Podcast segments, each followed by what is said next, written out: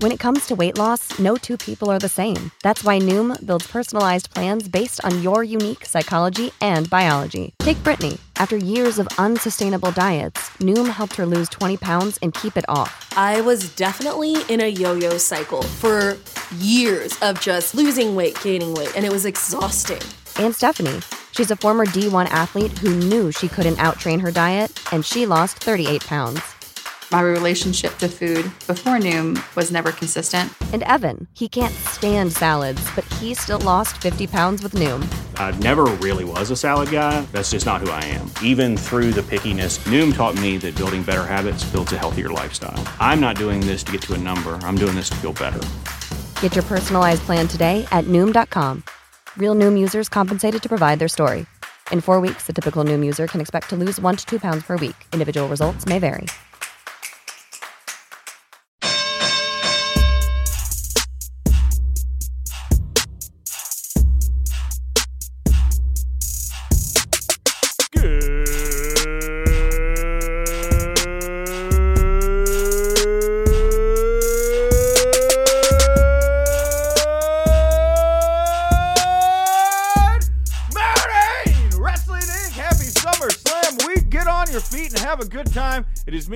Managing editor of Wrestling Inc., Nick Hausman, back with another episode of The WINCLY. Joined here this Thursday as I am always and forever, my good buddy Justin LaBar. Justin, welcome back to The WINCLY.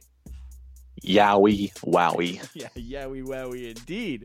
Uh, we are going to have a lot of fun here today. Uh, just so everybody knows, this is uh, Justin and I are recording this uh, on a 24 hour delay. We recorded this right after we did uh, yesterday's WINCLY, but we are going to give you our SummerSlam preview and predictions today uh, on the show. We are also going to have, uh, right after that, two big interviews for you. Uh, the first interview right afterwards, I promised you a big one, and oh god, I just realized I'm recording this uh, before I did the interview. But you know what? Knock on wood, it happened. Uh, Scott Hall, the outsider himself, Razor Ramon, Scott Hall here on the WINCLY today, and right after him, we're gonna have our good buddy Dave LaGreca as well. Big interviews, man. Scott Hall, wonderful, love it. Who who better to Hey, yo. talk SummerSlam with than the than the bad guy? Chico. you know, every time I hear that Billy, uh, is it Billy Eilish song? Is that how you say it? Elish? Billy Elish? I'm obviously very hip. Uh, the bad guy. Have you heard that on the radio? The bad guy. I'm a bad guy. Boop, boop, boop. You know that song? I have not. I I have not heard that. No. Oh man. Well, I'm obviously way more hip than you. Go find the go find the song "Bad Guy." It's pretty. I'm more. I'm more. I'm more in tune with Old Town Road. I like Lil Nas. Uh, Lil Nas X. Old Town Road. I'm down. I played that in a, a dive Irish bar the other day, and the bartender said, "I thought you were gonna play good music."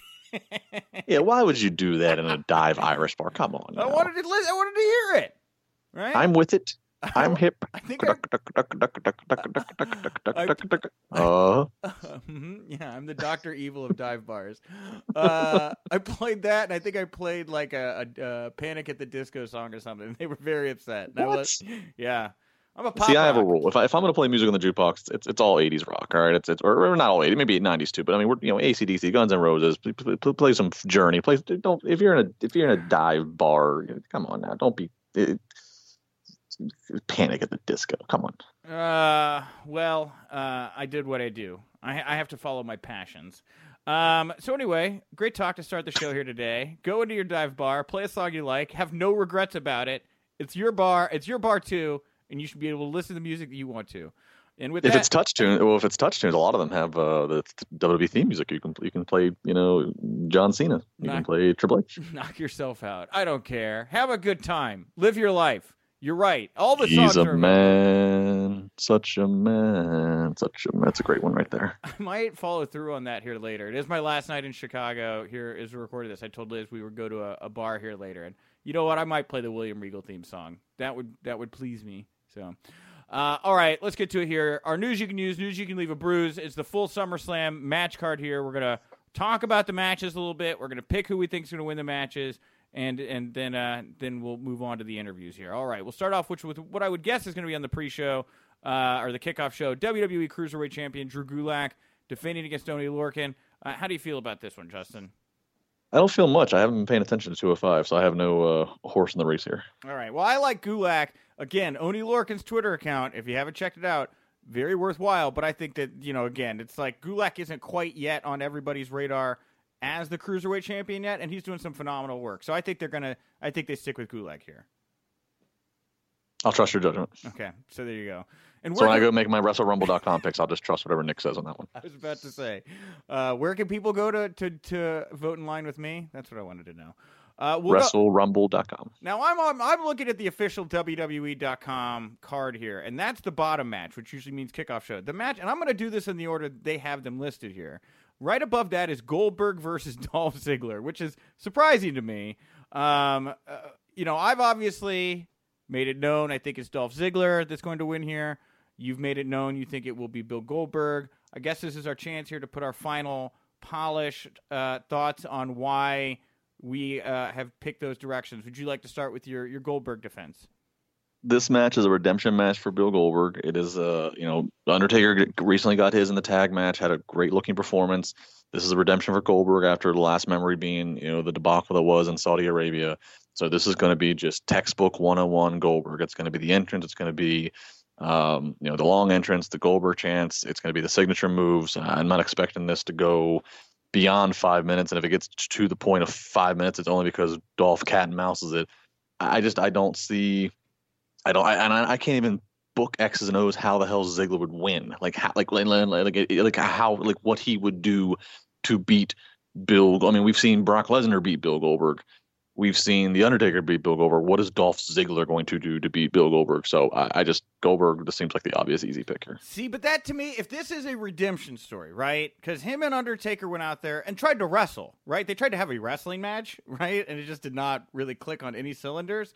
And he didn't mind taking the loss. So if this is a redemption story and you're trying to dispel that memory, going out there, trying actually trying to have maybe even having a good wrestling match, which is how I think Dolph Ziggler beats Bill Goldberg, is he's a wrestler who out wrestles this man who is a who has a jujitsu background, and I think you know Undertaker for as much as he likes to talk about you know his, how he would have at one point considered an MMA run, he obviously works a lot of MMA stuff into his arsenal or has added more over time. I think Dolph can do that and then some with the grappling game, and then I think Bill Goldberg putting over Dolph Ziggler here, a younger talent. I think that is the ultimate affront to the arguments that have been made about Bill and his style, and I think a far better step for him than than going in there and squashing Dolph Ziggler and not having any kind of a match whatsoever.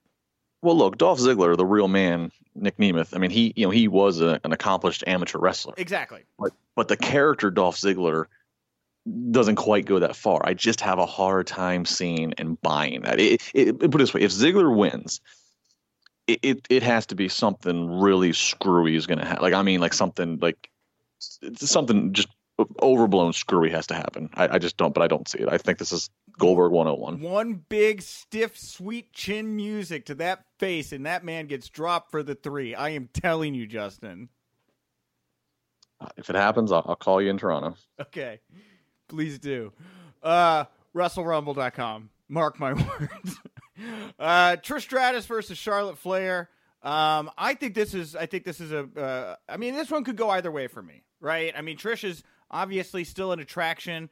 Uh, you got to keep her strong, but Charlotte Flair kind of lost in the mix right now in the women's division with other people taking the number one contender spot. I think this is a way for her to pick up a big victory and make some noise the night after SummerSlam to hopefully get herself back into a title picture with either uh, with either division, whoever is the champion uh, on Raw or SmackDown, and the wom- the women's champion on Raw or SmackDown the next day.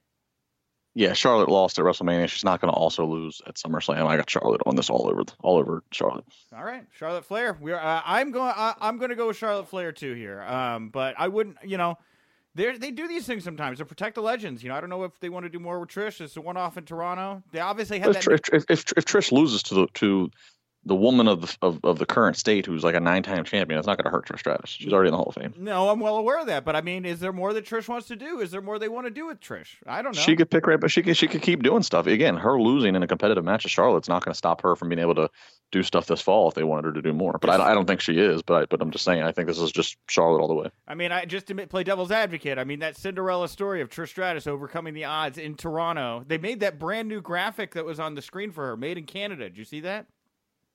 Hmm Yeah, there you go. Investing, investing in Trish right now. Just pointed out. Uh, U.S. champion AJ Styles versus Ricochet.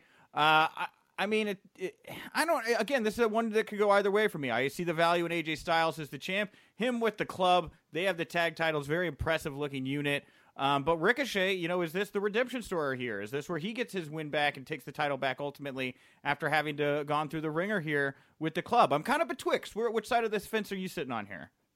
Totally AJ Styles. The momentum right now is with the OC and with these three guys, keeping them happy. They're obviously here now for the long haul with WWE. Um, WWE's got the momentum behind them, so I mean, obviously, strength in numbers. You can you know beat Ricochet, but do it dirty if if you, if you really want to save something for the future for Ricochet, but I don't, I don't see Styles dropping this. I think Ricochet takes the title back. I'll go I'll go with that one. Uh, just because I feel, you know, again, it's like with all the talk of how they're trying to, you know, play that younger crowd. Heyman is apparently a big fan of Ricochet. He ran the gauntlet, you know, had to overcome all those odds. You know, into this match here with AJ, maybe he overcomes the odds of the club and gets that big win, and you can keep this feud going. I mean, I would you can watch AJ Styles Ricochet all day. I I, I don't have any issue with these two men squabbling over the U.S. title. You know. No, no, it's great stuff in, in the ring, but I, again, I just I don't see I don't think Styles loses here. All right, well I'll go Ricochet. Then we have Finn Balor versus the Fiend Bray Wyatt. This one seems like a no brainer here. The Fiend is going to destroy this man, and then Finn Balor will go on. It sounds like vacation for like two months, maybe to get married, right? Maybe, yeah, but Fiend totally. This has got to be if if there's going to be a faster squash match than the Goldberg match, it'll be this one. Uh, he's, I think, see, that's the thing. He's taking the mandible claw. Now he's going to take the squash match from Goldberg. Yeah, I think Fiend all the way in this one. Did you enjoy the latest Firefly Funhouse on Tuesday night? I did. I did. You know, um, I like I like the balance. I like I like the balance of you know we're getting a Firefly Funhouse, even if it's just you know just a shorter one that's just you know calling out his opponent or building to his match, and mm-hmm. you know then we're also getting the Fiend appearances. You know the, the one here in Pittsburgh with with Kurt Angle was great. It's it's I mean this is I mean I'll be honest, it, it's kind of crazy to say because you know as I just said, this is probably going to be the shortest bell to bell this is probably what I'm most looking forward to just because of the mystery and, and, they've done such a good job up to this point. I like I'm interested in all the all the all the elements like what's the entrance going to be. I, am assuming he's not going to come out to the Bray Wyatt music he used to use. You know, you know I'm assuming that or maybe he does. You know, I maybe or maybe it's a mashup or maybe it's I don't know. But I, am you know is it going to be the horror scream with just strobe or you know with just random waving lights and he walks to the ring? Is it going to be lights out? He appears in the ring like he has been doing for his sneak attacks. Like I'm, I'm just so interested in the, you know, does he wrestle with the mask on? Like I, I'm most interested in the presentation of this. Yeah, uh, the the presentation will surely be interesting. Um, I just, um, yeah, I, uh, I'm, I'm just interested to see how the the crowd reacts. I guess to a match like you know, when he's out there, like what the energy is like. You know, when I was watching, I was thinking, you know, you're in the building there. What is the audience like? Like, what what is the like the live environment there when the the Bray Wyatt stuff airs on on the screen? Well, I mean, I can say in Pittsburgh, as soon as the lights, as soon as the, the lights started to die down, and we heard the sound effect of that. I mean, everybody just jumped to their feet in Pittsburgh and were phones out, wanting to knowing what was coming. So, okay, you know, I think I think you know, there's a lot of energy, there's a lot of a lot of mystique around him. So, I mean, again, d- during his match. Maybe because the maybe because he looks so scary and convincing under these under the you know the again the, the, the arena being dark with lights just waving around and it's kind of just chaos. Maybe they pull a Kane here. Maybe maybe he wrestles with the with with some special lighting in the ring and it's it's not it's not you know house light you know it, I don't know I the, the, presentation is just intriguing and the only thing and this is they get one chance they get you know they get one chance to get have his first match back as this character. So they got to they got to hit they got to hit a home run here. Yeah, uh, I would. I think it would kind of be cool if Bray Wyatt or the Fiend, I guess, doesn't have any entrance whatsoever. It just does like douche douche douche douche. Fins in the ring and lights up. There's there's the Fiend on the attack. Bell rings. You know, Bray Wyatt can have the whatever Firefly Funhouse theme song, but yeah, if the Fiend just came out like that and just was in the ring ready to go, I'm a fan. I think that'd be pretty cool. Well, and, and kind of just, I mean, again, we'll find out as time goes on, but it same it seems like from the way it's been since the Fiend um, first started appearing. I mean, it kind of feels like that forever on when he when when he's wrestling he's going to be the Fiend, but he'll just cut all the promos as you know, mm-hmm. you know, Mister Hyde. You know, he'll just kind of cut them, uh, you know, mask off being you know Mister Rogers, Bray Wyatt. It seems like that's the promos are going to be yowie wowie, something dangerous is coming, and then it's always going to be the monster in the ring. So it's kind of like maybe it's kind of almost like what kind of like to a different sense what Finn Balor should have maybe done in the first place. It should be, you know, Finn Balor's a promo, but it's always the demon in the ring. Yeah, wow, lot lot of directions you can go with this character, you know, and that's the thing is after after he goes through Finn, where where do you go next? Like what what is next for Bray Wyatt? That's a great question. That's a great question. All right. Well, we'll wait and see. A discussion for another time. Uh, Kevin Owens versus Shane McMahon. Now, refresh my memory here from SmackDown. I know Kevin Owens was like, "Why don't you put your career on the line too?" They had that awesome brawl where Shane like laid out Kevin Owens. But is Shane's career also on the line? Did he agree to that? I can't remember in my brain. No. he did not agree No. to that. Okay, No. okay. Which you know, and, and I said this on the post SmackDown thing to, to to Raj and Matt Morgan. I'm not surprised by this. I'm like, I mean, I guess it was kind of good that they acknowledged, like, hey, why isn't Shane? And then you know they just use Shane being, you know, just the being the arrogant rich boy heel. But but it may, but I've said this, you know, you you're not gonna. I don't think you'll ever see a Shane McMahon retirement match. I don't think you're ever gonna see a Triple H retirement match because because those guys stay in such great shape. They always can. They're, they're guys you can always toss in a match whenever you need it, whether it be whether it be a big stage like WrestleMania, or whether it be hey we're going over to Japan, we need somebody to team with with Gallows and Anderson. So it's a Triple H. You know, like because they're always around because they're involved in the company and they're in such great shape and they're in their and their draws. Like you're never going to put you know like you're because look Shane's losing this match. This was this was the way this went. This is Kevin Owens winning and getting redemption all over it. No way. Yeah. Um, no and way. payoff, that- no way. No What? way. No way. No, I said no way. Owens loses. Yeah. No way. Owens loses. Yeah. Right. So so you're not going to put Shane's retire, you know, because he's you know you're not going to stick to it. He's going to he'll have a match again. So, um, but yeah, no, Owens is the only one who has a career on the line here, and um, I don't see him losing. Uh, then we go to our first of the two women's title matches: SmackDown Women's Champion Bayley versus Ember. Um, I feel like Ember has a shot here. I don't really know that they know what they're doing with Bayley. It seems very uh, start and go with the direction they're going with her, which has been the story for Bayley for a long time now. Unfortunately, You could say that about both women. I mean, Ember Moon really hasn't had much momentum going into this. I mean, you know, I mean, they, they did okay in SmackDown trying to protect her by having her win technically via count out, but then still having Natty get over with doing the sharpshooter outside the ring on her. But you know, Ember hasn't had a lot of momentum, at least not compared to what it was weeks ago when they when they declared that she was going to be Bayley's challenger. Uh, I, I don't see Bayley. Well, you know what? I, say I don't see Bayley losing just because they really haven't put much momentum behind Ember. But you know what? If Ember wins this right here, um, it's kind of almost like a I, I forget about the last couple weeks, and I could buy that. But uh, yeah, both both both girls here, start and stop. This would be this is another one I could see potentially getting bumped to a kickoff. yeah, I'm gonna go with Bayley on this one. I think they keep the title on her. You? Ah, probably, if I had to make the yeah, if I'm making my Wrestle Rumble pick, probably yes, I'll go with Bayley. But let me look look. I mean, they have Trish Charlotte. They have this match. They have the the Becky title match. Um, that I mean, they, they I could I could easily see them moving the Bayley one to the kickoff. Okay. Yeah. The Trish matches. I mean, that's a big match. I, I, I think they'll all three make the main card. I, I wouldn't be. So, I feel like if you're gonna move one of these tit- one of these matches, uh, I don't know. It's If tough. you, well, if you if you keep all three on the main show, I would I would have one of them kick the show off. Like I would kick off with Trish and Charlotte. I almost think maybe AJ Ricochet because we've seen it so many times. Like they, I could see that as a as the second match on the kickoff show. Eh, You move AJ and Ricochet to the kickoff? Yeah.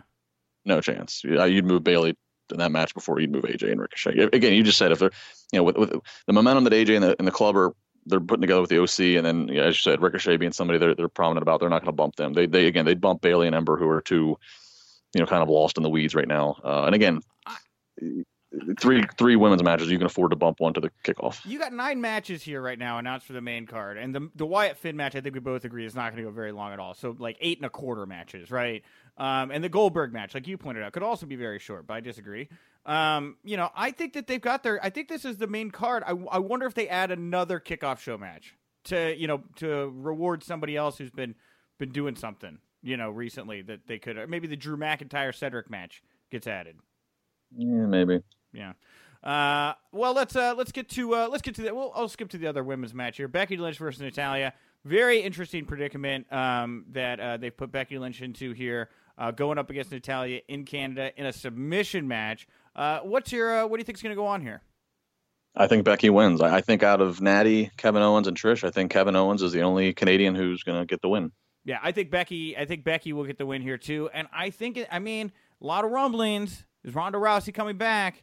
You know, this is a big platform. This is a big show. Would be great if you're going to immediately have uh, s- competition set up. Maybe a little stare down with Ronda Rousey, and Natalya's best friend here uh, at post bout. Maybe. I don't know if you do a post bout or if you hold it for a Raw or SmackDown, but yeah, I mean that, that you know again same question you asked me about uh, in a different context. The Fiend, you know, I ask about if Bayley or um, excuse me if Becky wins, you know, what's who's next for Becky? Uh, WWE Champion Kofi Kingston is taking on Randy Orton. Man, oh man, the uh, promo they aired on SmackDown last night with Kofi uh, recalling the 2009 feud with Randy Orton and playing the stupid, stupid clip maybe two dozen times. That got me on the hook for this bout. I really hope Kofi Kingston wins. This would be a very, I think, of, of the wins he's had so far. You know, the, the Daniel Bryan stuff was good.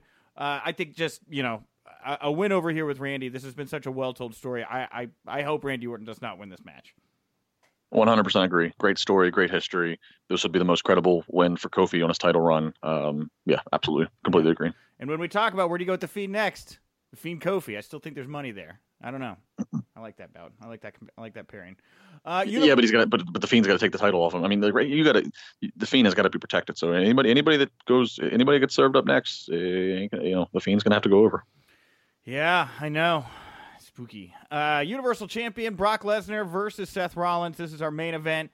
Top of the card. Seth Rollins has bled from the mouth. He gave a, a wonderful Shakespearean Hamlet promo on Monday Night Raw after getting beat down again. Um, yeah, I, I mean Brock, right? right? I am baffled at this match because everything leading up to it in traditional wrestling booking screams that Seth is going to slay the beast. But this would be then pretty identical to WrestleMania. Yep. And they had a chance to do anything they want, you know. So when Brock cashes in and Brock becomes champion again, they had, and then they do the Battle Royal. And this is right about the time where Heyman's, you know, now and, and, and as is now in charge of the overall performance of the red brand. They had a chance to put anybody they wanted when they did that battle royal. They could have done the Braun thing. They could have they could have pulled somebody new like Cesaro. They had a chance to do anything they wanted and they decided with Seth. And I remember thinking to myself, ah, I don't even think this match makes the SummerSlam if something happens before then or somebody gets added. Like, I just don't see it being Brock versus Seth. But here we are, just a few nights away, and that's what the match is going to be supposedly. So I, so I guess Brock wins, right? To which I then, to which I then just scratch my head and go, well, what was the point of this? Bizarre, man. I kind of wonder if Seth, like, okay, again, to play devil's advocate solely because I think you're right. I think that I think Brock in every scenario in, in 99 of the 100 scenarios in my head like Brock Lesnar walks out with the title if you just look at the way WWE has treated him and and his runs. But with that said, the only reason, the only scenario I could see where this is playing out the way it is is something came up, and I don't know what Brock's contract looks like with WWE, and I, I don't I don't know if it's UFC. It doesn't sound like it would be UFC. It sounds like he's done fighting. But if Brock, if some opportunity came up for Brock or something is going on outside of WWE where it's like we have less time with Brock than we thought, so we've got to get the title on him, and then Seth will take it back at SummerSlam. That's that's like the only scenario I can run in my head, and I don't know what that X factor is. And I don't think there is. I think Brock. Okay. I think Brock is just with WWE, and I, I I don't think that's the case. Okay, so I'm picking Brock. Yes, Brock. Yes, Brock. Okay. Which again, and if this is if this is the last match, I mean, like, isn't is that? I mean, that's a pretty anticlimactic ending, is it? Well, remember when they ended with SummerSlam with Brock Lesnar, like literally almost murdering Randy Orton in the ring? I, have been I've been at every SummerSlam they've done at the Barclays for this last couple years. I mean, yeah, every every year it's been I've been I've, I mean I'm a Brock fan, but it's been pretty you know uh, pretty repetitive. Well, maybe they don't have this as the, the main event. Maybe they close with Kofi beating Randy. Maybe we get Brock and Seth earlier in the night. You know, you get the reaction you get. You throw Becky out there, uh, you know, or you throw I don't know Bayley Ember after that, and then you go to to or I don't know, yeah, you do Kofi. I'll throw I'll throw I'll throw you one more. Okay. Well, actually, well, so okay, so if it, all right, so if it's not going to be, if Brock's not if Brock's match isn't going to end it, then yes, I can see Kofi and Orton. Orton, um, even though there's not a title change, it'll still be a really good match and be a good story. Um, if if in some freaking way Dolph Ziggler is going to beat Goldberg as you are stumping. I could see them holding Goldberg and Dolph last because you can you can make it a point that Goldberg's just a big attraction, so they're going to hold that last, and you know, and, and then oh my God, look at the, the big ending of Shocker, um, which I don't think is going to happen. What, but what if? Let's say if Brock ends it and Brock beats Seth, and so now there we are, Brock, Brock Lesnar standing tall. You almost, I almost feel like that's that's the match you need somebody to stare down afterwards. Never mind Ronda Rousey with Becky. Never mind, like I don't know who that would be. I don't know if it's a Braun or you know what what what if Brock Lesnar wins and lights go out and all of a sudden we see the Fiend.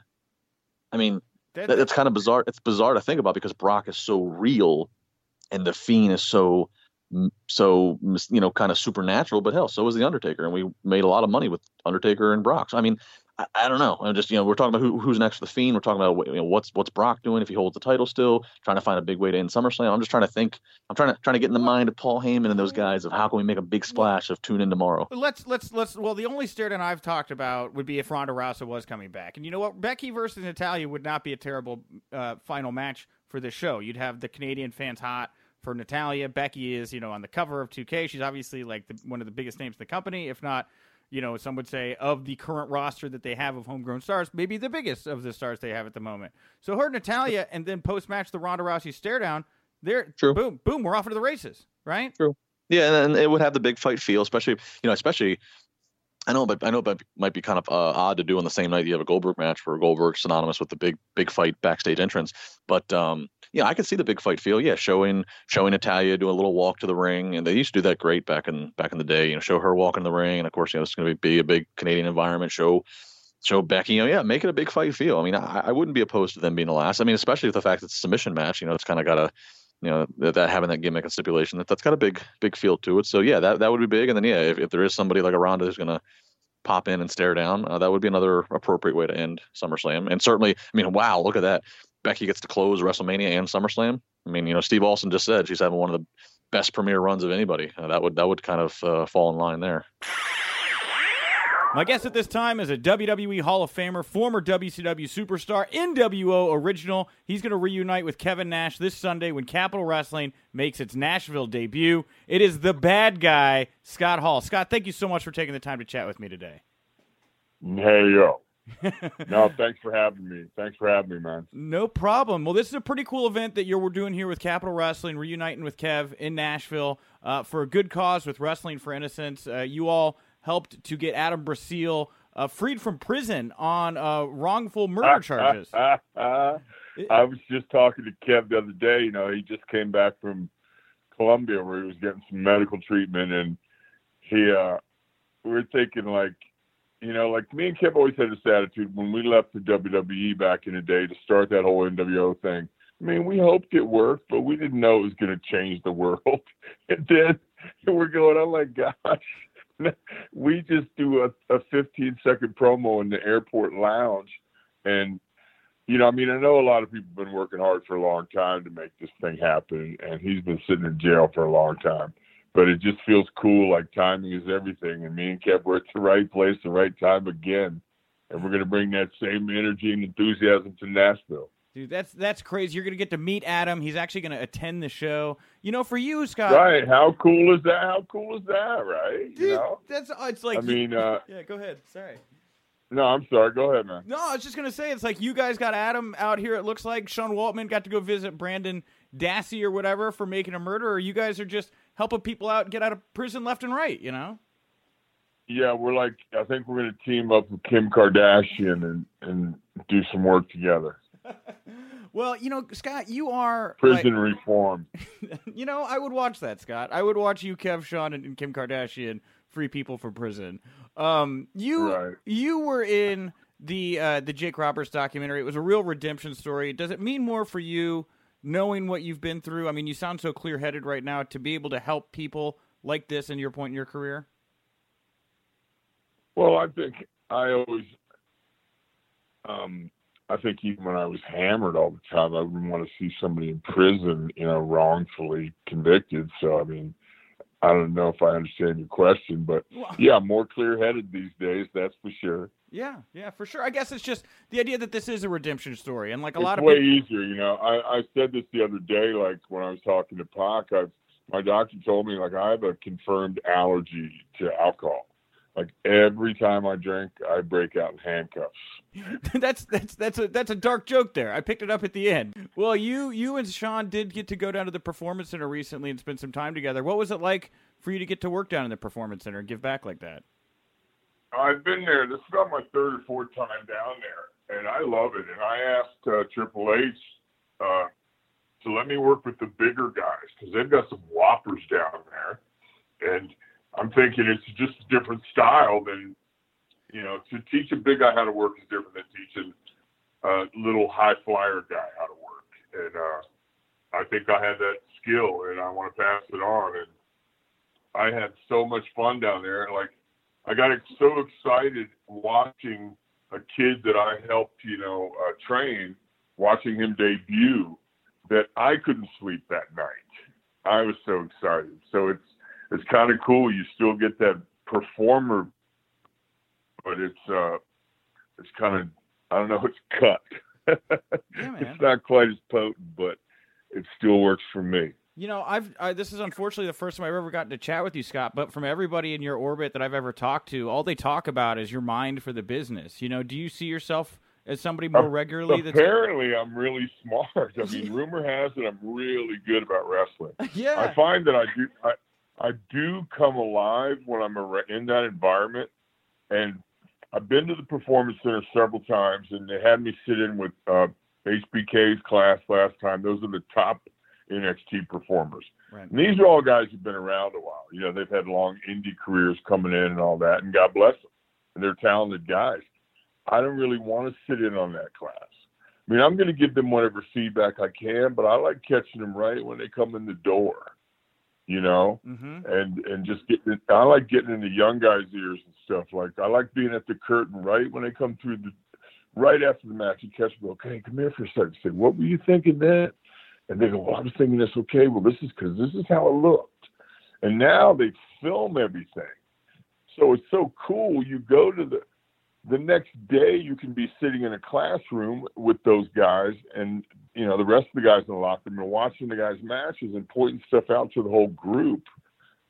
It's such an advantage and it's so it's and the feeling i get when you know when you see the light bulb flicker over some guy's head like he's just starting to get the idea that's a connection that you make that never goes away. Like I have done business for a long time in professional wrestling, and I wasn't always considered a very popular guy. I don't care. I've got my handful of friends that I'm going to hang with. I just as soon get along with everybody, but it's not show friends; it's show business. If if you can do business with people, you can make connections with them that last sometimes longer than friendships. Like I've I've done business with guys that I've never had dinner with, never made a road trip with, but when you see them in a wrestling environment, you can point at them across the arena like, "Hey, what's up, man?" You know, it's a different kind of connection, hmm and uh, I don't know. I've, I've uh, I thrive on that. Well, it, it is a great time for the business right now. Uh, I, it's it's fun. Funny, I get to chat with you now. I was actually at the Ocean Center in Daytona Beach about a month ago for AEW's Fyter Fest, which is where you and Nash. And, Did they did they did they pack that place? it was pa- it was packed, man. I mean, it's not like you obviously know the venue. It's not It's a about giant- it's about eight thousand seats, right? yeah. They I mean, they had a production. no, area. but I mean, yeah. Go ahead. Sorry.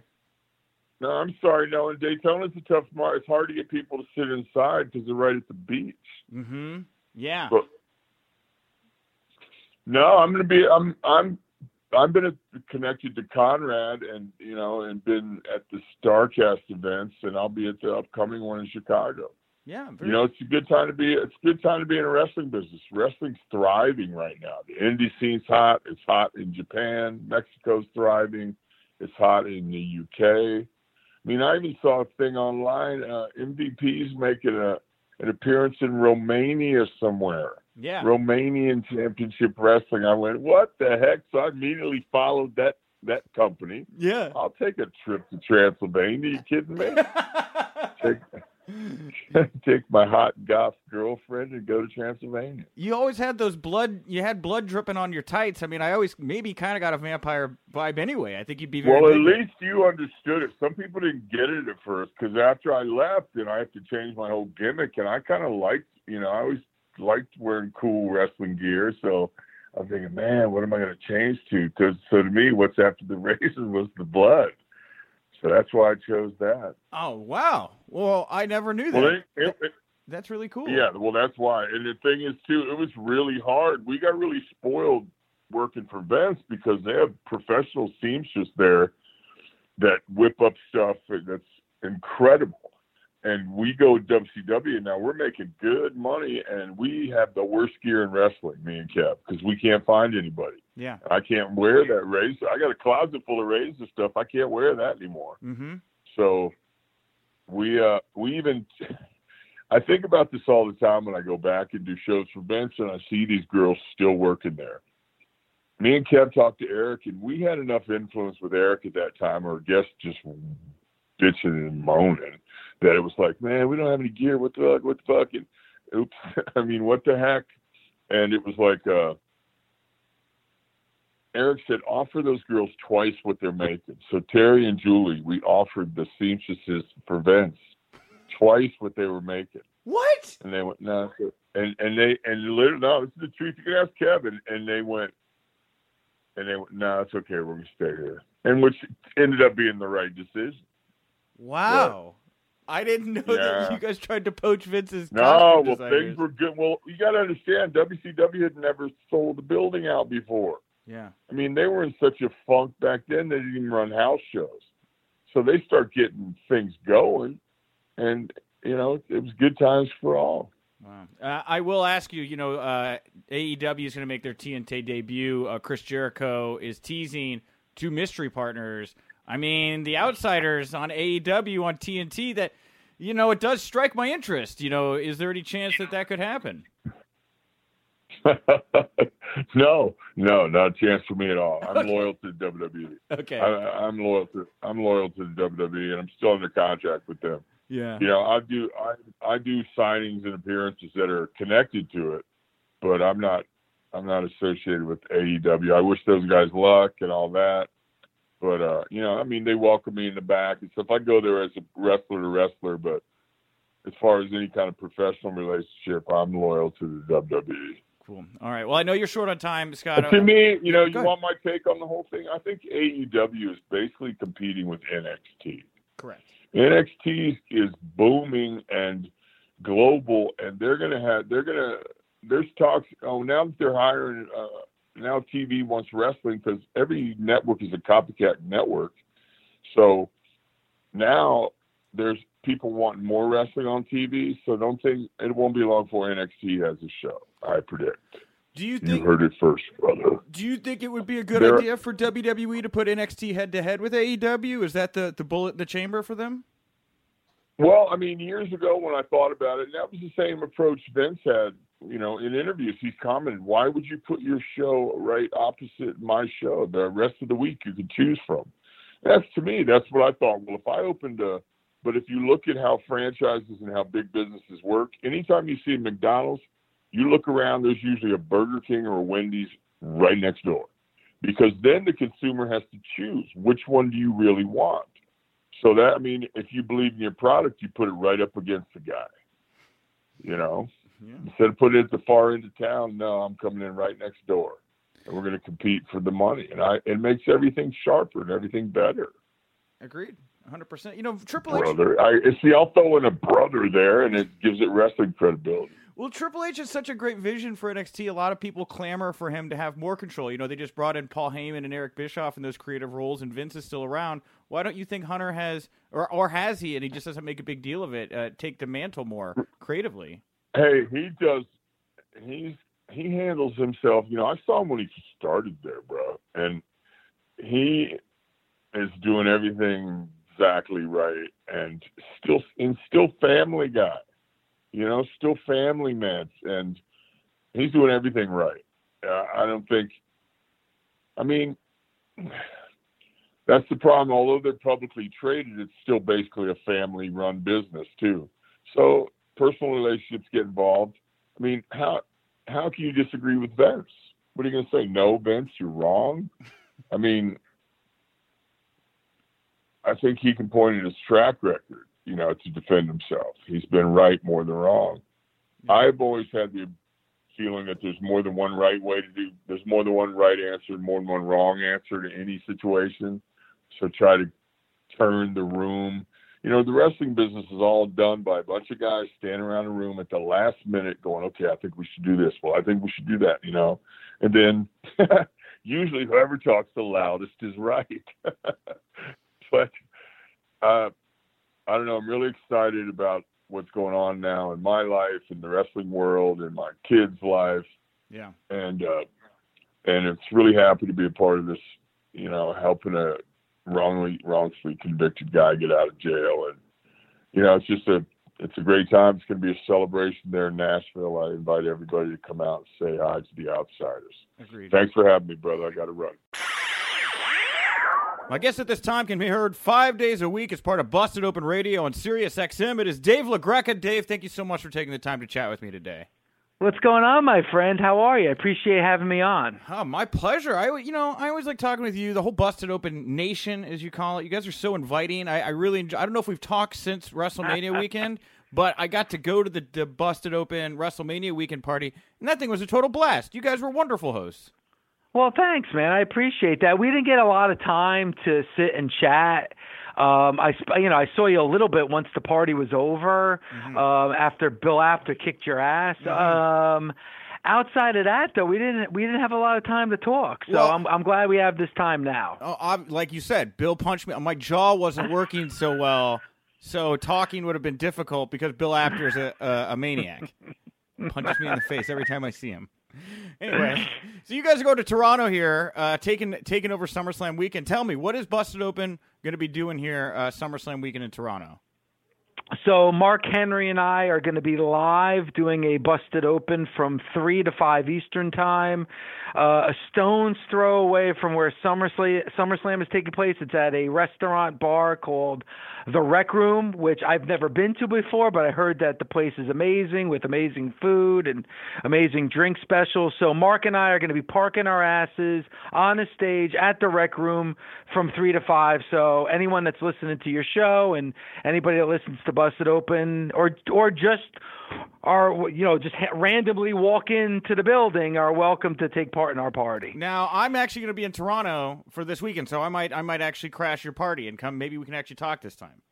Why why do you say maybe? Why do you say words like maybe and might? Why well, can't you just confirm Dave. that you're going to be there so that we can hang out and party before SummerSlam? All right, fine, fair enough. You know, it's like you, you know, I I will be there now. I got to come by. I had such a good time because you guys let me stay in the green room last time, and I got to like drink with Pat McAfee, who was like. the uh, the the ultimate the ultimate part. It was like him, and then you want to hear. I don't know that I've told you the story. So I was coming from the Jim Ross Jerry Lawler show. I took Jim. Mm-hmm. I took Jim into the green room there. You guys had a Jim Ross's Moscow Mule drink as part of this event. Do you remember this? I do. We had we had drink specials named after um, you know myself and Bully and Mark and Tommy, and then yeah. some of our special guests that we were having joining the show. So yes, okay. you have to have a JR drink special. Well, get this. Moscow Mule. So so get this. I bring Jim into the green room. Jim gets a table. He gives me his ticket. He says, "Get me a Moscow Mule." I go, "Of course, Jim. Whatever you want." I walk over to the bar. I say hey, look, that's Jim Ross. He'd like one of your Jim Ross's Moscow Mules. And they told me they were out of ginger beer and they couldn't even make Jim Ross's own Moscow. Uh, he could. They couldn't make Jim Ross a Jim Ross's Moscow Mule, Dave. That, I, I did not know that. I'm learning about this for the first time. That's terrible. Yeah. You know what? That's the last time that we do a party at that no, at that venue. No, Until the next time WrestleMania is in I, you know New York, New Jersey. I think you just got to take a two liter of ginger beer, put that behind the bar, label it Jim Ross's, right? And then you can avoid yeah. it. So anyway, uh, I felt I should share that story. You guys, it is such a fun time. You guys get up on stage there. Mark Henry was up on stage with you there in uh, New York as well. Um, I got to ask, you know, how did Mark Henry get assigned the AEW media scrum beat? How did he wind up, you know, rubbing, sh- pushing shoulders around, I should say, in the AEW media scrums? Well, I mean, we Mark and I, you know, being host of Busted Open, uh, got credentials to to be a part of AEW just like everybody else, and you know, hey, Mark's part of the media now. So when you're doing the media scrum at the end of an event, he's going to be a part of it. And I just love the fact that you know seeing him as a part of a, a, media scrum is one thing. Seeing him part of a media scrum at an AEW event uh, w- was something else entirely. But hey, you know, Nick, he's part of the media now. These are the things that he needs to do. Well, he's part of the media, but he also he still he has like a pretty good gig with WWE as well. Am I right? Yeah, but you know what? Like he's he's not an active wrestler. He's not, you know, he's not on the show every single week. He's got another job and they have to be respectful of that. And part of his job is covering everything that goes on in pro wrestling, not just the WWE. I was I will just say it was a very powerful moment standing right next to Mark as he asked Cody and Brandi uh, about. Actually, I think he asked it right to Cody about the diversity in in uh, AEW, and I was just like, wow, this is. I mean, balls of steel, Mark Henry here. I, am digging. I, I think he's great in the role, but I mean, do you ever do you ever sit there and like, wow, Mark, how are you getting away with this? No, you know what? He's great. I think he's been an awesome addition to our show, Nick. And and the reason why he is an awesome addition is not just because it's Mark Henry, you know, WWE Hall of Famer, but he's a great personality and he gets it. And one thing you realize working with Mark is that he studied radio. He's always wanted to be a part of radio. Mark and I have had discussions with him being a host on this show for years. You know, this is going back five, six years now uh, that we've had open dialogue about being a part of this show. So uh, radio is something that he's really interested in. I think thrives at. So him doing what he did asking good questions as part of a media scrum, he, he's a natural. He's, I think. I was blown away, and it's it's wild too when you have Mark in that space because the talent, you know, they're very respectful of me and you know Van Vliet and nine year old AJ Awesome, right? They're very respectful of all the press, but when they're getting asked a question by Mark Henry, their sp- their spine straighten a little bit, right? like I have a inherent respect for this man and, and what all he's done. Uh, it's great, man. And I was intimidated when I walked into that green room for that. For, I think it was right after, might have been uh, double or nothing. And I saw Mark, and I was like, "Oh, Mark, man, wow, that's crazy. You're in here. Can I get your take on on AEW?" And he's like, uh, I'm kind of here to do what you're doing, man. And I was like, oh, whoa, that's that's bizarre. I feel very out of body right now. Uh, no, and there was, and Nick, it wasn't just you. A lot of reporters, you know, went up to him asking him about what they what he thought of the show and you know about AEW and even about the WWE and he said listen I'm I'm just here to do interviews. Like I'm not here to be interviewed. Yeah. I'm here to do interviews. I, I'm just I'm just one of you guys now. I'm just part of the media. So I thought that was kind of interesting. I thought it was fascinating. Here I'll, I'll put a button on the Mark Henry stuff by asking you know Dave you had a chance to work with Mark now. I'm sure you're very familiar with his career. For you what is the number one Mark Henry moment in pro wrestling are you, are you talking about on the show or just in general? Like and I would say from know, his pro wrestling career, from his pro wrestling oh, career. What what is your? It's got to be his, his, It's got to be his uh, Fugazi uh, retirement yes. speech. Yes. You know, salmon jacket, John Cena, and and John Cena leaving the ring to give him the moment, and him asking John Cena to come back.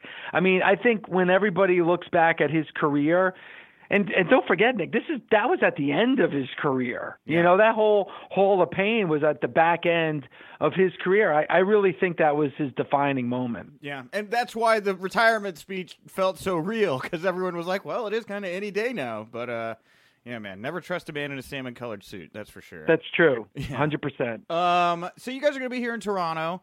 Uh, SummerSlam Takeover weekend. Outside of the WWE stuff, are there any particular events that you're looking forward to? You know, honestly, this is my first time uh, into Toronto. I've never been to Toronto before, and this is the first time that Busted Open has gone outside of our comfort zone and have gone to Canada. Yeah. So I'm really looking forward to obviously SummerSlam, NXT. I know there's a ton of indie shows that are going on, um, but I, I just want to get a feel and a pulse of of a city that I'd never been to before. So I'm really looking forward to this weekend. Yeah, you got to get that poutine. That's what the Canadians love. God, that's what I, you know. Bully and Mark have been telling me about this, so I, I can't wait. I can't wait to get it. Now, some people say it's fantastic. Some people say it's overrated. I'll find out for myself when I get there this weekend. It's delicious. It's wonderful. You're gonna love it. Um, now, Bully, you bring up is your other co-host. You know, he's obviously still with Ring of Honor. They're going to be presenting their summer super card on the Friday night before Takeover. Uh, that's going to be Taven versus Alex Shelley. Uh, you know, what do you what do you think about uh, the current ROH product and, and, you know Matt Taven is the top guy in the company at the moment? It's I think we would both agree they're they're kind of like in a transitional period right now. Um, you know, things have kind of been quiet since the big event with New Japan at a sold out Madison Square Garden, which to me is a, a big reason why the landscape of pro wrestling has kind of changed yeah. over the last six months. Uh, but they're in a bit of a transition period. They've kind of been quiet. Um, I love Matt Taven as world champion. I think that that's somebody the company could really get behind. it's it's interesting having a world champion that's a heel. You know, it's it's it's a it's a little bit different. Um, and I think a lot of people were surprised by Matt Taven uh, grabbing that championship, but I like him as champion, and I, I really think that Ring of Honor just needs that TV deal. I think once they get like a secure TV time slot on a secure night that they don't get interrupted by ball games or press conferences and things of that nature, I think it would be a really big step forward. But I'm really looking forward to that show on Friday night. Well, yeah, I think it's gonna be great. And you got the ladder war with the Briscoes and God. It's gonna be it's gonna be a killer show. I'm very excited about this yeah. show. I think I'll be at that one as well. Um, but uh, you know, the other big story came up that it was the bully story. Was that fan incident story? You know, what was what was your reaction to hearing that story when you first got got a hold of it? Well, I mean, when when I first when I first heard about it, and and this is like a great debate, you know, and it's not something that we really talked about a lot on the show because honestly, we didn't get a lot of people calling in about it, hmm.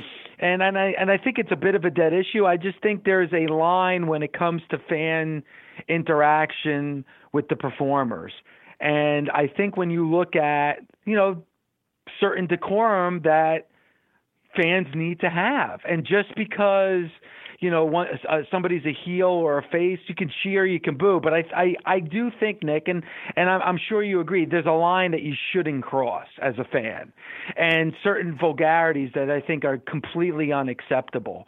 And that fan, honestly, as soon as those words left his mouth, should have been ejected from the arena because sure. I, I just think there's a line that you should not cross. Yeah, I agree. Ejection probably the always the best route there to go. Um, and and and the, and the fan wasn't ejected. No. So I, I think once that happened, then then you get into a dicey area. But I think if Ring of Honor had or the the or the venue had better security then that would have been a non-issue. We wouldn't have been talking about it. the fan would have been ejected, which happens, you know, at a lot of different events. I think sure. if that was you know, an Impact event or a WWE event, we probably wouldn't be having this discussion because the fan would have been ejected immediately. I agree with that. I think that, yeah, I, and I've been at shows where people have been ejected for for saying stuff or getting chants going that are offensive. So it's not like it's unheard of. I'm just wondering. Yeah. Since you're so close to the man himself, I thought I'd ask you here, right? Going down to my and, list. and as far and listen, I was not there, but as far as everything I've heard, even from the van, fan themselves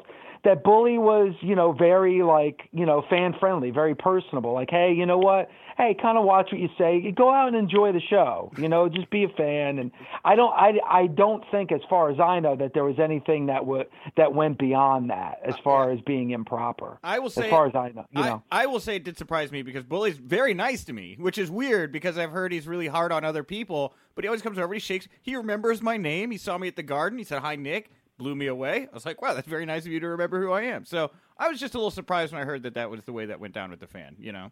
Yeah, and, and Bully always says this on the show, and I think it's something that, you know, a lot of fans need to understand, and wrestlers too. That is, you know, respectful fans get what they want, and disrespectful fans will get what they deserve. Meaning that I think if you are respectful, you're going to get that autograph. You're going to get that handshake. You're going to get that picture.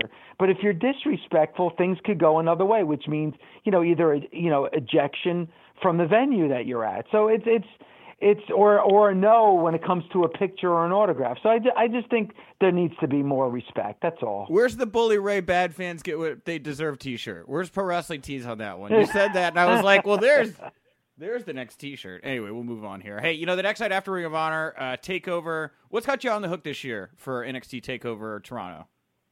Well, I mean, I think when you look at NXT Takeover, um, I I think they always kind of, for the most part, outshine um, what we see from the main roster most of the time. Wouldn't you agree? Yes, I, I think a lot. Well, but again, that's like for the more adult audience. You know, I do. I look at what NXT is doing as something they, they cater to a very different audience I think, than the, what they try to do with Raw and SmackDown. You know. Well, you well you look at the main roster right now, and, and things are changing. But you, but you know, when you look at Takeover in Toronto, you're you're looking at five matches, and you have you know you have a tag match, you have a triple threat match, there's a singles match, there's a two out of three falls match. I, I think they give a little bit of everything. I love the stipulations that are involved in the match, And and Nick, you would you as a hardcore wrestling fan would agree. I mean, Johnny Gargano against Adam Cole. I mean, you can't really get much better than that. No. And and I think that's probably going to be the match most likely to steal the weekend. Now, there's a lot of talk about when AEW launches on TNT that WWE could, could possibly counter program that with uh, maybe putting NXT on FS1 at the same time. Do you think that's a good or a bad idea? Well, I mean, I, I don't know if it's a bad idea, but is it going to be live? If the answer to that is no, if it's still going to be taped, then I think AEW is going to have the advantage. Because whether it's on the WWE network or FS1, the, the, the component that's most important is live. So unless it's live, I, I, I don't think it's a, a big issue. Now, if it is live, then that's a discussion that you can have. But until I hear that, I, I still think AEW is going to have the upper hand. You know, uh, NXT made a, a, brief appearance here in the new WWE 2K commercial. Did you get a chance to check that one out where Becky like falls through the ceiling and everything? Yes, I did, and with her and Roman ending the commercial and being on the cover together, I find that interesting. Well, how? Do, why do you find that interesting? I don't know why. Why isn't it uh, Becky and Seth? Yeah, you know. Yeah. I mean, right? I mean, Becky and Seth are the real life couple. Seth Rollins is, you know, you know, going for your Universal Champion is a former Universal Champion, had that big match at WrestleMania. I mean, I would think, who knows, if he's your Universal Champion coming out of Sunday, he's kind of the face of your show. So I find it interesting that they went with Roman instead of Seth. Do you think that Seth realistically has a chance of taking this title back here against Brock? No, no, no chance at all, actually. Less than no chance, I guess. Less than no chance. There is, I, I, I, if I was a betting man, which I'm not, I'm not a betting man. I don't make enough money to be able to bet the money that I do have. But if I was a betting man, I'd be putting all my money on Brock. I think Brock being champion, um, you know, especially with Fox and everything that's coming up in the fall, I, I think Brock retains the championship on Sunday. You know, it's interesting when you say, you know, it, it's weird that it's Becky and Roman because it seems like it should be Becky and Seth. You know, especially since they're like a real couple. Do you do you think that it's uh, there's a little buyer's remorse in acknowledging that relationship on WWE TV, and maybe instead they should have kept these two characters separate from one another? Um, I thought it was a good idea at the time. I didn't like the execution of it. I just didn't think it worked. Uh, a lot of people talked about their on-screen chemistry. I just think that they should have gone about it a different way. Hey, having two champions, they're a couple at the top of the mountain fighting off everybody that's that's going up against them. That that never really happened. And then they got away from it at a weird time too because you know, you had Baron Corbin put the end of days on on Becky and then there was really no follow up from there. You know, Baron Corbin and Lacey Evans have been off of TV ever since the last pay per view. So I, I just think it I just think it uh, fell short because of the execution. Well, Lacey Evans has kept herself busy fighting with uh, Medusa, aka Alundra Blaze, for no reason whatsoever. That that thing's gotten stiff. The fire those two women are throwing back and forth with each other. Yeah, you can't make this stuff up. When it comes to social media, man, you, you can't make it up. Well, maybe Ric Flair will go on Busted Open Radio and say, "Guys, it's okay. I talked to Lacey. I talked to Alundra. It's, it's all a work. It's fine." oh yeah, yeah, yeah, I know. He that was. That's true. I mean, he, you know, he he kind of killed he kind of killed the last uh, um, social media feud. So why not? Yeah. What? What? You're so you're sitting there, Dave. If you're doing the show, and Ric Flair decides to abandon kayfabe and acknowledge that the feud between Becky and Edge is all a work and that nobody should worry about it. What What was your immediate reaction to that? Well, we I, I think Bully and I both laughed. And Bully was kind of like, "Oh, he kind of killed that." he's like, "Ah, you know," he's like, "Ah, they're friends." You know, he kind of just didn't really. I don't think Flair really cared. You know, he just kind of just was like, "Yeah, whatever." whatever, you know. But um, hey, I mean, uh, I think social media, I think it's being shown, could be used in a positive way for storylines if used the right way. Some wrestlers know how to use it, some wrestlers don't. It's it's an interesting form of media, that's for sure. Yeah. Well, and you know, still on Becky here, you know, she's going to take on Natalya at SummerSlam, which I thought was a really interesting choice. What do you think the story that they're going to try to tell here is with these two? it's i mean what do you think i mean i i look at it i mean i think the biggest thing for me and i actually said um on on the show today nick that that could be the main event for SummerSlam in my opinion and I'm really curious. I want to get your take, Nick. I'm very curious about what the crowd reaction mm-hmm. is going to be uh, for that match. Yeah, well, I mean, they're going to be pro Natalya, right? And that's why I think it's that's why I say I'm surprised they're going this route because I, I have to think Becky's going to get booed and it's going to be positioned as, as kind of the heel here in Canada. I mean, I, I, I think I, I think at best they could hope for 50-50, right? At, at best, best, yeah, at best. At best, 50-50. First of all, the Toronto crowd is very much like the New York crowd and the Chicago crowd. You never know what direction they're going to go into. And one, I think we both learned from Bret Hart that no matter where you come from in Canada, it doesn't matter. Canada is your hometown. So you could be from Calgary, but if it's if you're wrestling in Montreal, that's your hometown. So I I, I think when it comes to Natalya, that Toronto crowd is going to be behind her. And you look at the dynamic the story going in, the fact that you got Becky, who's the biggest babyface in your company, going up against Natalya in Canada in front of that Toronto crowd. That's an extremely interesting dynamic for me, and I really truly believe that that could be the main event. And there's no other match on that card that I'm more intrigued by than the one between Becky and Natalya. You know, I've heard some rumblings that Ronda Rousey might be coming back to WWE in the not too distant future. Have you heard the similar rumblings like that?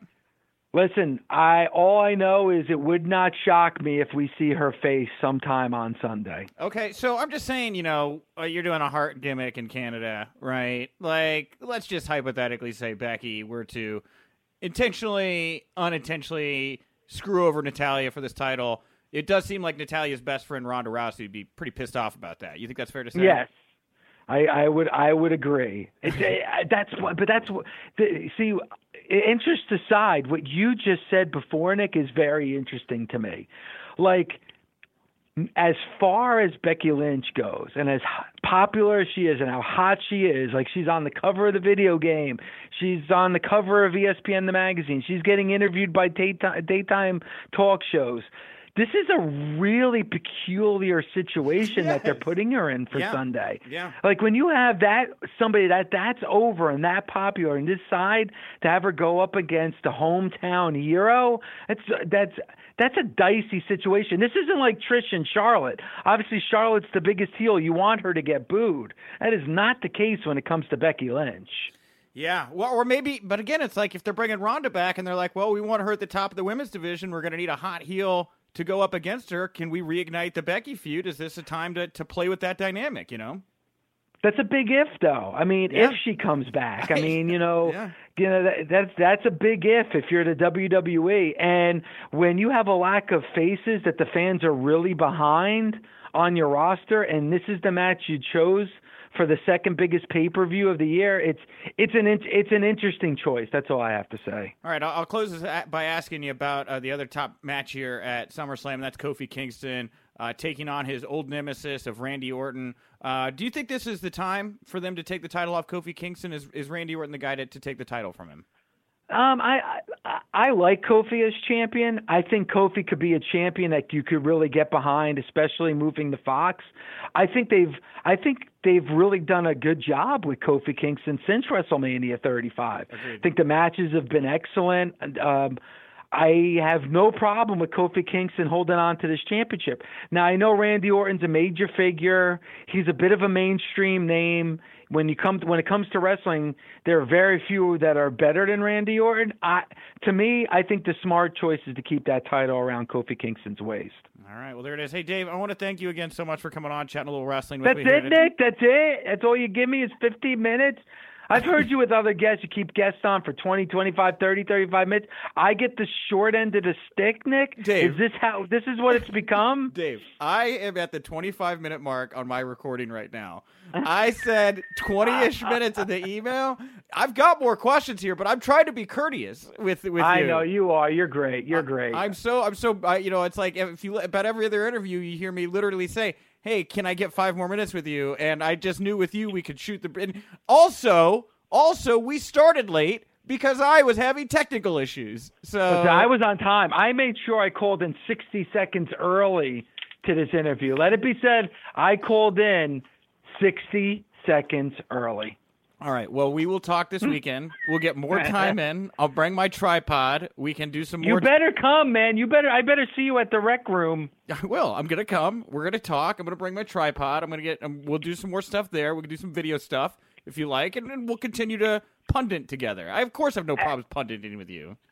And really quick, uh, if I if I can make a quick plug, is it okay if I make a quick plug? Yes, Dave. Do whatever you like. It's fine. I'm not. All right, so we're, yeah. so we're, you can hear us on Sirius XM Monday through Friday. My host Bully Ray, Tommy Dreamer, and Mark Henry. They do an amazing job. It's Mark Henry and I, uh, August 11th, Sunday, three to five, SummerSlam Day at the Rec Room in Toronto, a stone's throw away from the arena where SummerSlam is going to be. You can also hear us now on Apple iTunes and also on Pandora. And if you are a Dave LaGreca guy, don't hesitate to e- email me at lagrecatees at gmail.com and I'll sell you a shirt. Okay. Here, you know what? If you don't want to run out, I actually Raj sent me a question for you while we were Okay. talking, and I'll ask you Raj's question here since you're not looking to run out the door. Is that okay?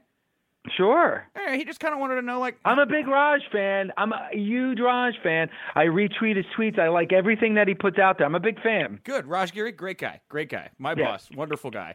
He wanted to know how how you started working with Busted Open. I'm kind of interested. How did you get into this position here where you were doing this show with these wrestling names? This is a very interesting, unique kind of program you don't hear on the radio that often.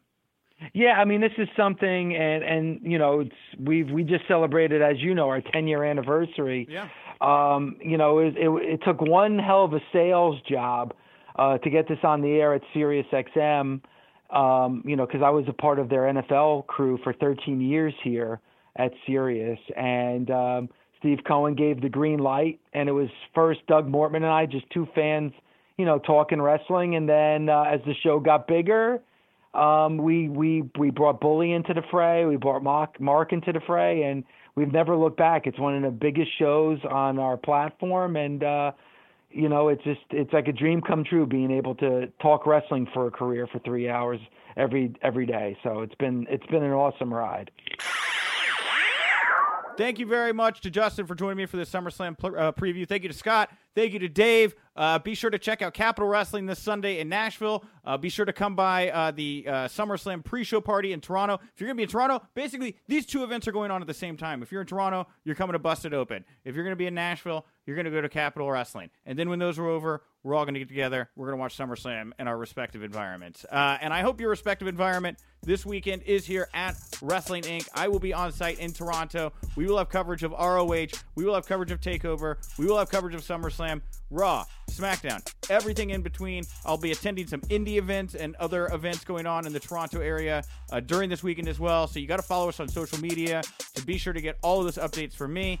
And if you want to get the latest audio from us, you got to go over to Wrestling Inc. Audio uh, on iTunes. Five star ratings, nice comments, always appreciated. Thank you very much for your patronage. Justin, what do you want to plug, promote, put over here before we wrap it up today? Compete against me and everybody else on WrestleRumble.com. A lot of fun. Make your predictions about SummerSlam. You're going to watch anyway, so you might as well make it more interesting by trying to win some money. All right, and I am at Wink Rebel over on Twitter. Thank you so much. Enjoy your SummerSlam weekend, and remember, if you winked, you didn't miss it.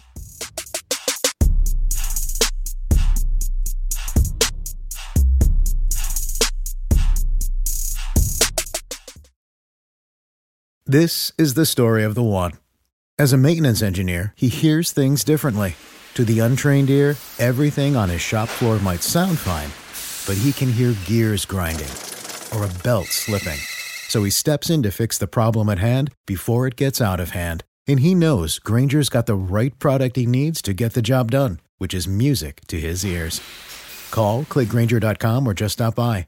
Grainger, for the ones who get it done.